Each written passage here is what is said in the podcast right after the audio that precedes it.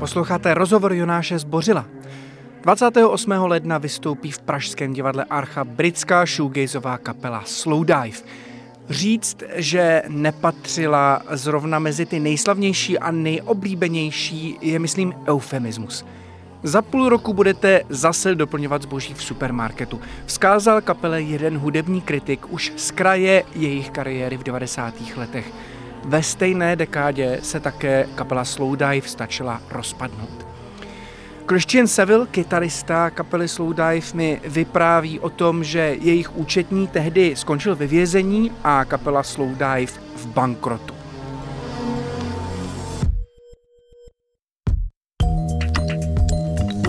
V rozhovoru, který na vás teď čeká, který jsme pořídili online několik týdnů před vyprodaným pražským koncertem, mluví Christian Seville o léčebné síle hudby i o tom, proč mladé lidi fascinují 90. léta, nebo že dobrou kapelu dělá přátelství.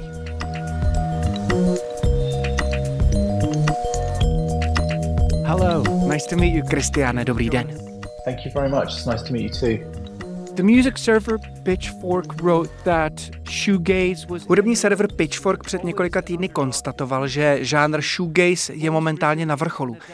Jaké to je číst o žánru, který vaše kapela začala hrát před více než 30 lety, že je právě trendy? Right now, in 2023, perhaps 2024 as well. Yeah, I mean, it's, it's nice, um, but I don't think we really sort of think about it really all that much. To be honest, we just sort of je to samozřejmě fajn, ale upřímně řečeno, nemyslím si, že to v kapele nějak moc řešíme. Fungujeme ve své malé bublině, občas se na nás lidi napojí, občas ne. Teď to vypadá, že si kapely, jako je ta naše, nebo třeba Cocteau Twins, posluchači zase užívají. Je hezké vědět, že nás teď poslouchá hodně mladých lidí. To je pro nás novinka. Lots of really young people at the shows as well, which has been když jsme túrovali před 6 lety, tolik mladých lidí jsme neregistrovali. Jasně, my jsme starší, takže všichni teď vypadají mladě, ale stejně je fajn mít posluchače na své straně. Yeah, it's it's nice. It's nice to be uh, to have people on your side, I suppose. So you see young people at, at your shows or do you have like ten zájem ze strany mladých posluchačů jste vyčetli ze streamovacích statistik nebo je prostě výdáte na koncertech? Have you seen any manifestations of this? I don't see it, but I've been told that the, Spotify thing shows that the, the most listeners are like really young people. Ano, bylo mi řečeno, že na Spotify je většina našich posluchačů mladých. A z mého osobního malého průzkumu to vím taky. Před pár lety si mou dceru dobíral kamarád ze školy, slyšel jsem kapelu tvýho táty, je to odpad. Teď ti spolužáci přemlouvají, aby jim sehnala lístky. Heard your dad's band, they're rubbish. Whereas now my daughter is like asking how many tickets she can get for her friends to our shows. So When you released your debut album, Když jste v roce 1991 vydali debitovou desku Just for a Day, jeden kritik o ní řekl, že je to kur zklamání. O desce Pygmalion z roku 1995 zase jiný hudební publicista prohlásil, že je to kariérní sebevražda. Pak přišel Britpop a vypadalo to, že pro Slowdive je to konečná. Proč na vás kritici byli tak přísní? A jak jste na ně reagovali? How did you react? Back then, that's just the, the cycle of how things were. The music press, it was, they had to kind of keep things fresh and exciting, so Takhle to prostě v té době fungovalo. Hudební tisk chtěl pořád něco svěžího a úžasného, takže nás nějakou dobu podporoval a vychvaloval, ale pak už potřeboval něco úplně nového. Zpočátku nás ta kritika zaskočila, ale v době, kdy vycházel Pygmalion, už nám to bylo úplně jedno.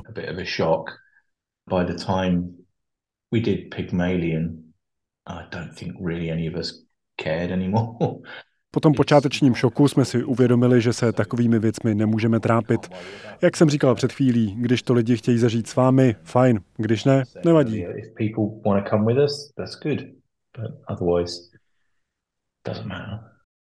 I would wanna you know, hide myself forever if I was a teenager. Kdybych byl teenager v kapele, tak jako vy ve svých začátcích a viděl v novinách, že jsem úplně k ničemu, asi bych se zbláznil.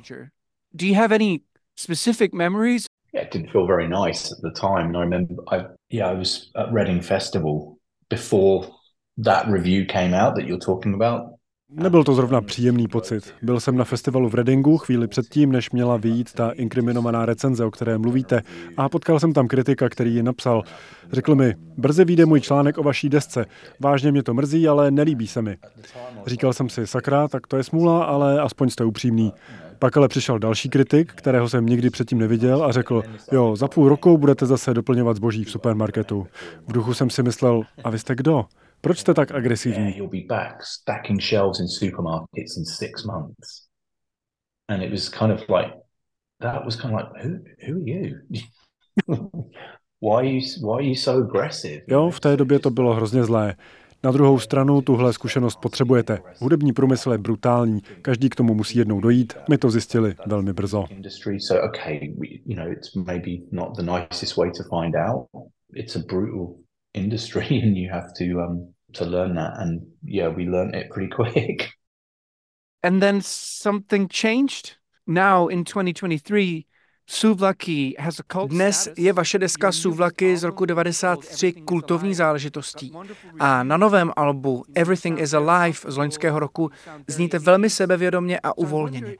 Co se změnilo? Vy nebo vnímání žánru shoegaze? Or, or if the perception of what you're doing and of the genre shoegaze changed so much? I think it's a, a little bit of both, but I, I think it's more the perception.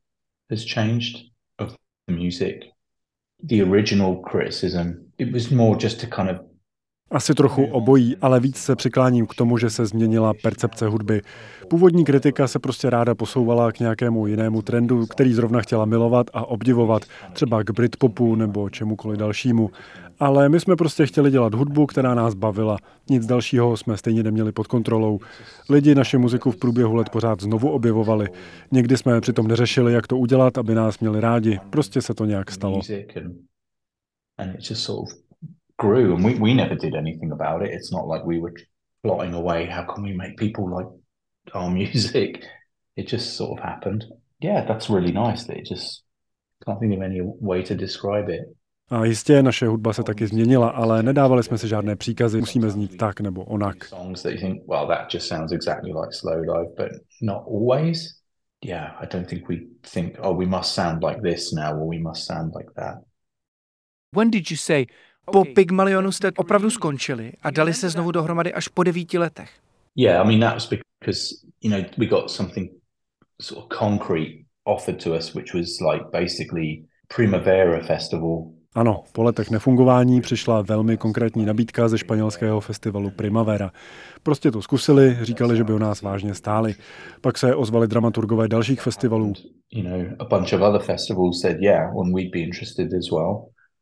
You know, a bunch of other festivals said, yeah, well, we'd be interested as well you know, Primavera is one of the best festivals in the world, really, I, in my opinion. Primavera je podle mého jeden z nejlepších festivalů na světě, to jsme nemohli ignorovat. Všichni jsme byli v životní fázi, kdy jsme si říkali, jo, proč ne. Nikoho z nás ale nenapadlo, že deset let potom budeme pořád hrát. Um, but I don't think any of us envisaged still doing that 10 years later. so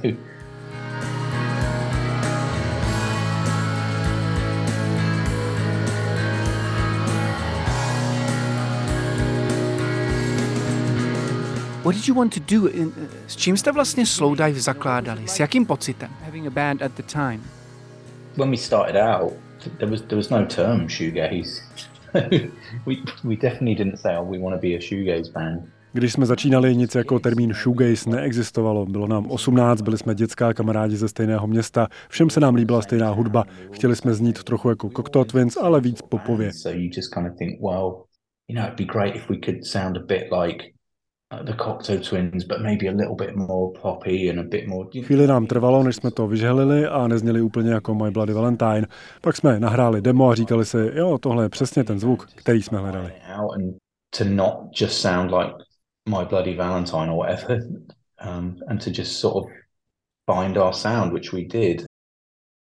Can we talk a little bit about uh, shoegaze? Because um, It's such a paradoxical genre. It's melancholic and introverted. Shoegaze je pro mě trochu paradoxní žánr. Je introvertní a melancholický, ale zároveň euforický, jako by vlastně mířil ke hvězdám. Tak zní mě. Jak ho vnímáte vy?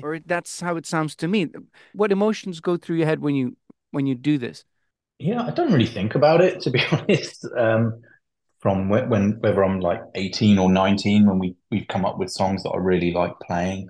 Upřímně jsem nad tím nikdy moc nepřemýšlel. V době, kdy mi bylo 18, ale i teď je pro mě nejdůležitější, že jsme pohromadě. To je podle mě nejlepší věc na tom být v kapele. Když to pak všechno dobře sedne, zažijete vážně speciální věci. A to se v životě nestává zase tak často. Řekl bych ale, že jsem vám teď trochu utekl z otázky.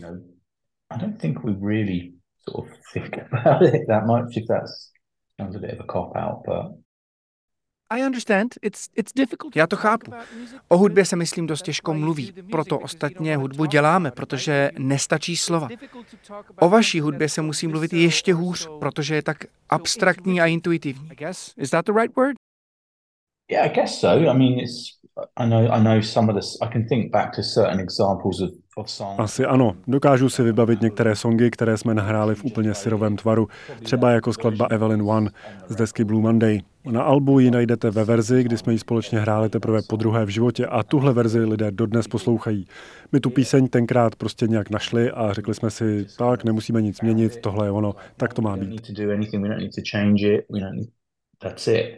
And on the new record, same with uh, Prayer Remembered, we just na nové desce se takhle podařila udělat skladba A Prayer Remembered. Prostě jsme šli do studia a tu píseň tam našli. Přál bych si, aby takhle vznikaly všechny naše songy. Tohle mám úplně nejradši. Ten moment, kdy nikdo nic neříká, nikdo nedává instrukce, jak se má co hrát, prostě se něco stane.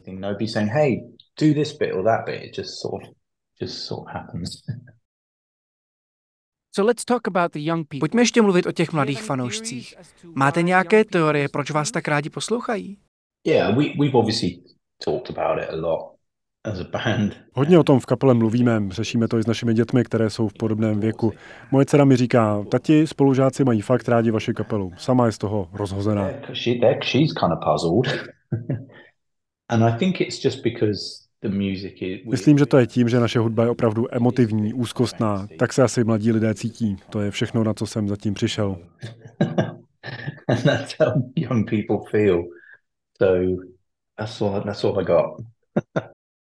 It's strange to me. There's so many theories about aging, you know, and I'm 35.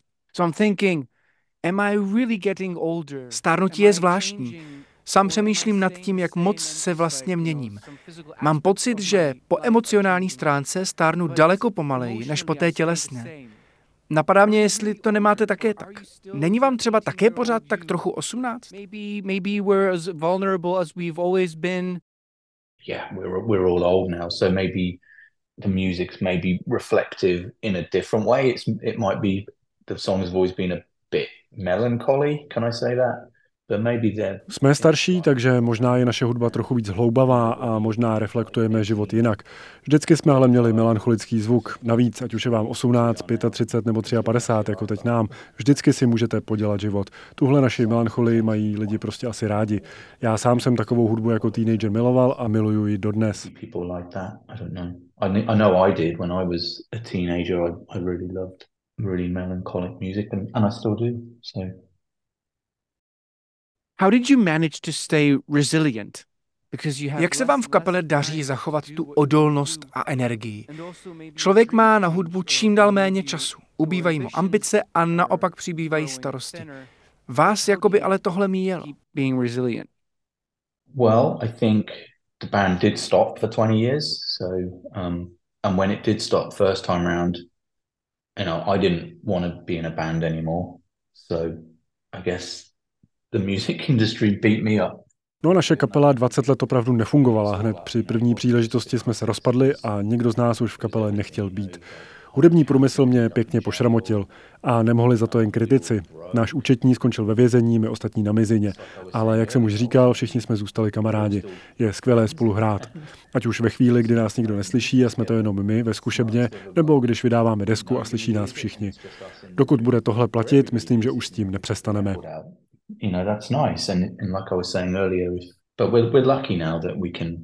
we've got to a point now where we can operate slightly outside of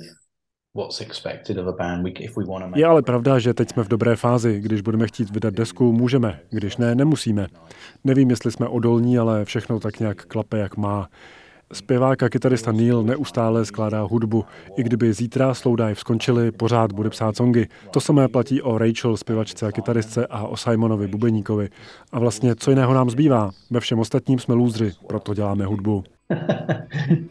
it's because we're failures in everything else that we have to continue doing this.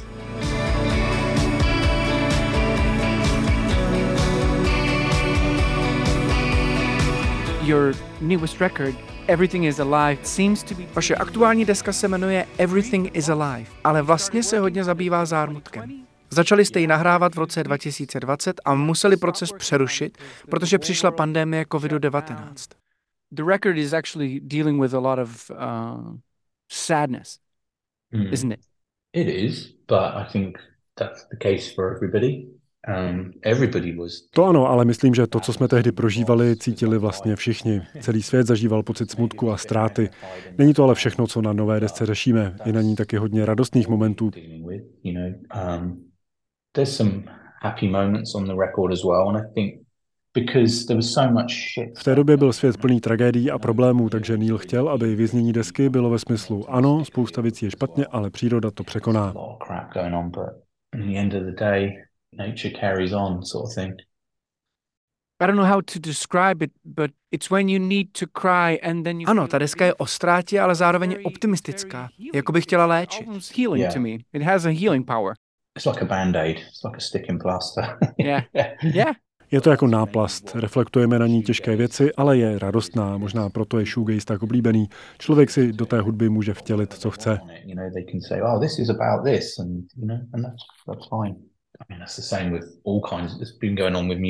A asi to platí pro veškerou hudbu, proto ji lidi milují. Slyší song a přisknou mu nějaký smysl, nějakou životní událost. Když slyšíte hudbu, která pro vás v nějakém bodě vašeho života byla důležitá, jsem si jistý, že autor písně nebude mít ani ponětí, s čím si ji spojujete. Ale když tu skladbu uslyšíte o mnoho let později, okamžitě vám tu minulost připomene, ať jste tehdy zažívali cokoliv.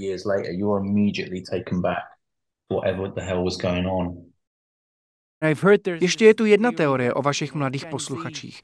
Posedlost generace Z 90. Nezmiňovala vaše dcera něco v tom smyslu? Fuck yeah. She Really? said to me. She said to me recently. She's like, Dad. To si pište. Nedávno se mě ptala, tati, nemáš náhodou ještě nějaké oblečení z devadesátek? Ježíš Maria, viděla se, jak příšerně jsem chodil oblečený, proč bys pro boha chtěla něco takového nosit? Jo, devadesátky jsou teď z nějakého důvodu hrozně populární, ale s dětskama člověk nikdy neví. Mění se to každý týden. Člověk na to musí dávat bacha, protože za půl roku můžeme stát na pódiu a říkat si, hele, kam zmizeli všichni ti mladí lidé. Aha, už je zajímá nějaká jiná kapela. They're going to see some other band now. You know. So what do you think about Co vlastně říkáte na posedlost 90. It's, it's crazy to you?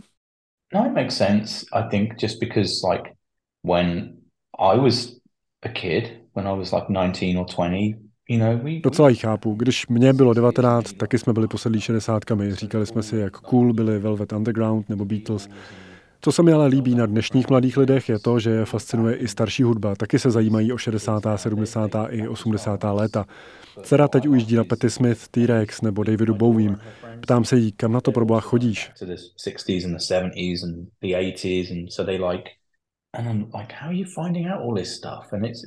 Všechno je to teď dostupné, je to jako velká encyklopedie. Všechno to můžete studovat a objevovat super věci z každé doby. Oh, the, the 80s, great. What was good there? Or the 60s, whatever, you know. Is this a decade that... Budou desátá a dvacátá léta také dekády, na které se budeme dívat zpátky a studovat je s podobným nadšením? Říkat si, že to taky byly skvělé časy? I don't know. Do you know what? I'm, I'm so out of touch with it. I don't know. I honestly don't know, but probably, yeah. Nevím, jsem tak odtržený od současnosti, že nemám tušení, ale řekl bych, že ano. Hudby je teď tolik, vůbec ale nevím, jak se novým hudebníkům daří prorazit. Vypadá to, že je to nesmírně těžké. Věřím ale, že je teď na světě spousta lidí, kteří tvoří skvělou novou hudbu.